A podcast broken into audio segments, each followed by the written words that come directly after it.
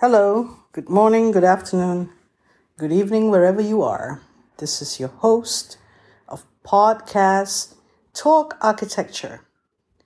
And this is a commentary on the discussion that we had, Kevin and myself had with five architecture graduates who were former students in the last two episodes.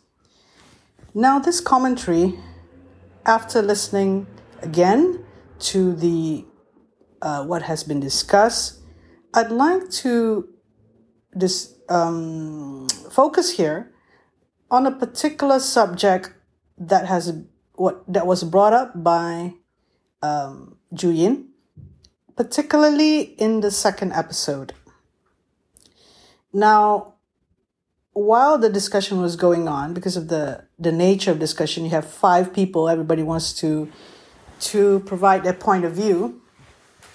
Um, I wanted to address um, without discussing with Julian um, post wise. I just like to to to give my point of view from my angle about Revit. Um, uh, having the skill to do Revit or the software, that is to do with coordination. Uh, and Kevin Marlowe underlined that Revit is being used uh, very well by mechanical and electrical engineers, but it it focused away what Julian wanted to express, and that is the skill of coordinating drawings with consultants such as mechanical engineers and electrical engineers, structural engineers, and other consultants by the architect who is leading the team. Now, in particular, I, I refer to also my experience going uh, to site during the contract implementation stage of a particular uh, building and listening in on the site meetings. I wasn't actively involved because um, it was a sabbatical for me um, uh, in 2012, I think. So I was just helping out with the uh, the team that was doing that contract implementation stage on the building in architecture company, and um, I was just assisting with a variety of things like detail design, for example. But but I was listening into the site meeting and how the architect, which is an associate, um, relied on information given by the the person in charge on site, which is the contractor on the contractor side. We wouldn't because the, that person really have to be able to coordinate what was written in the document onto what is um, going to be built. And there was obviously a problem um, uh, and the architect, the associate, went on and on about, um, you know, it's poor design. We've seen poor things happening on site where um, it's not, not set out uh, nicely and it's, you know, our company stands by good design, but this is not happening so on. So you could imagine putting in someone who is, um, this is an associate with vast amount of experience. So you can imagine having someone to project architect to deal with that on site. So what the project architect do if you are at a um, a less senior level, maybe you entry level, maybe a few years. Usually, this company uh, would not let young architects onto the site too early because of these issues you have to counter this contractor who is coordinating and implementing on the ground. And if you cannot read the drawings fast enough, you know, the tender documentation and actually understanding inside of your head every nook and cranny of how it should be done. It's not easy because uh, during the site meeting, you got to be fast and got to catch the um, contractor on all the mistakes and this senior associate, you know, he just he saw everything and he just said, "This is not happening. This is not happening. This is not happening." And you know, you guys gotta do this by the next week. If not, you know, this is problem, and uh, the director will not be happy, and the client will not be happy. Can a project architect with a few years do that on site? So that's why this company did not release the architects onto contract implementation fast enough. You know, you end up doing the uh, grasshoppers and the um, uh, Revits and other. Uh, there's another one, Rhino. Yeah, Rhino, and you end up being a 3D illustrator. That's what you you end up in certain companies uh, as a. Um, you know, you you're the one who's gonna be comfortable or not to be a 3D illustrator. If you feel that it's fine and they pay you enough, so by, by all means, but you didn't set out to be a 3D illustrator in the beginning, or it doesn't really matter. Other things are prior, prioritized rather than um, your career advancement, or you know, you you could be a, very good 3D illustrator and you'll be happy about it.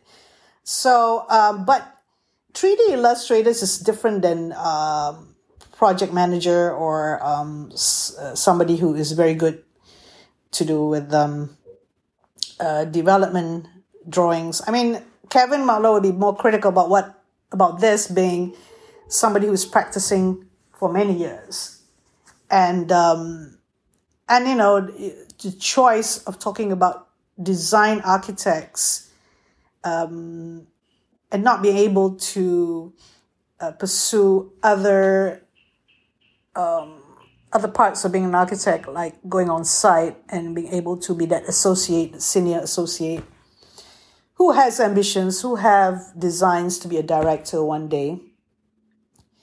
So, you know, that's the ladder of how you see yourself. If you're in this company, a big company, you'd want to be an associate and then a director eventually. So if that doesn't happen in a particular company that you have ambitions with, you, you open up your own company or you go to another company. And there is this time frame that you want to achieve in terms of the remuneration and how you want to achieve in life and so on, other factors to be balanced out with family life and so on.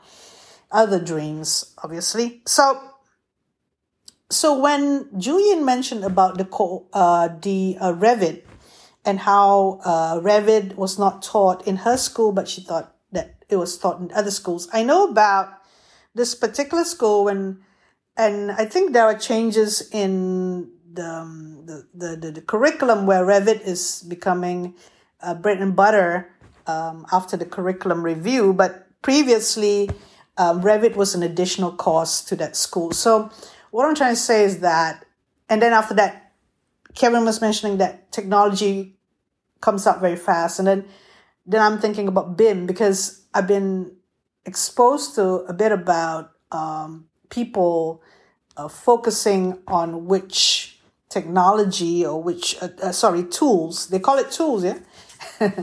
But the skills that come along with the tools and how skillful you are doing revit uh, sort of processing drawings using revit and how you could see certain angles and um, together with the engineers and how you resolve it um, that is a skill that really takes time for you to develop, as I, I would see it. But understanding Revit and and able to uh, master this um, uh, software tool is is uh, of importance in, in this day and age. I know particularly from my point of view, being in that project, although it's for five months, how difficult it was me not being able to do compute uh, soft I don't have software skills at all. So opening even the drawings was a chore for me. And I did my details on um, manually drawn with uh, yellow paper, you know, and somehow the uh, the, the the architect,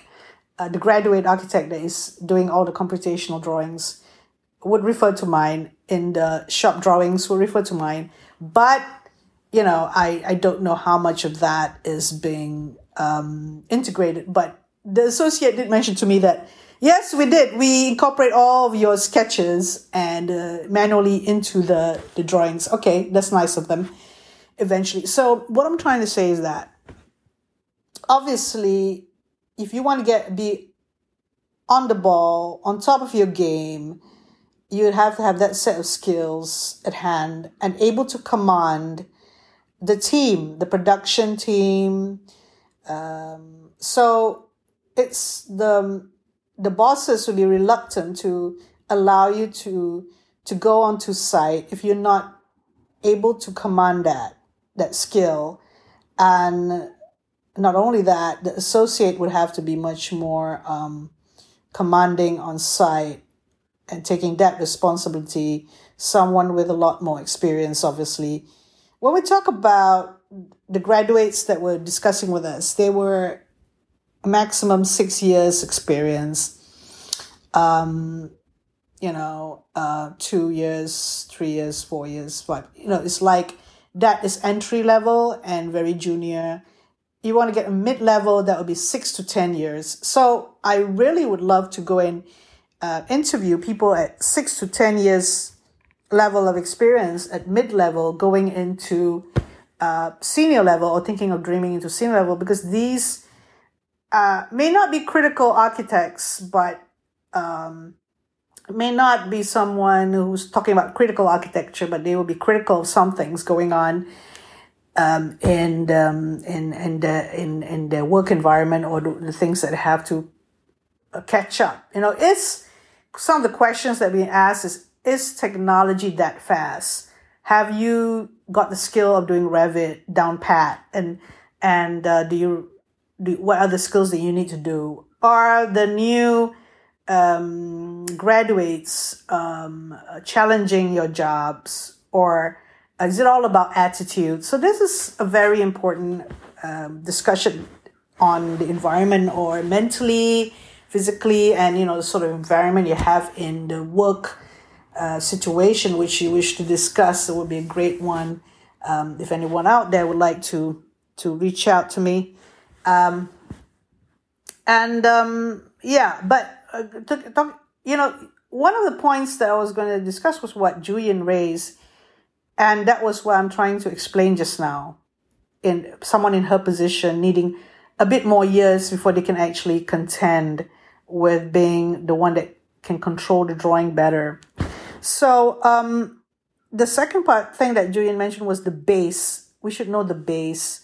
So it's specifically to do with um, uh, to do with what do you call it? Um, uh, being skillful at this, the software tool, like such as Revit or BIM. Um, and if you don't have a strong uh, understanding of architecture, uh, you end up just doing Illustrator because you need a certain competency at that at a certain level to actually understand how the building works and going to site, understanding every what is the expectation, what material, and where and often uh, we have to search for it because the building is too complex and you are new and you don't know the building. You did not design the building, for example. You'd be thinking what material, what material, you know, and what's the construction and so on.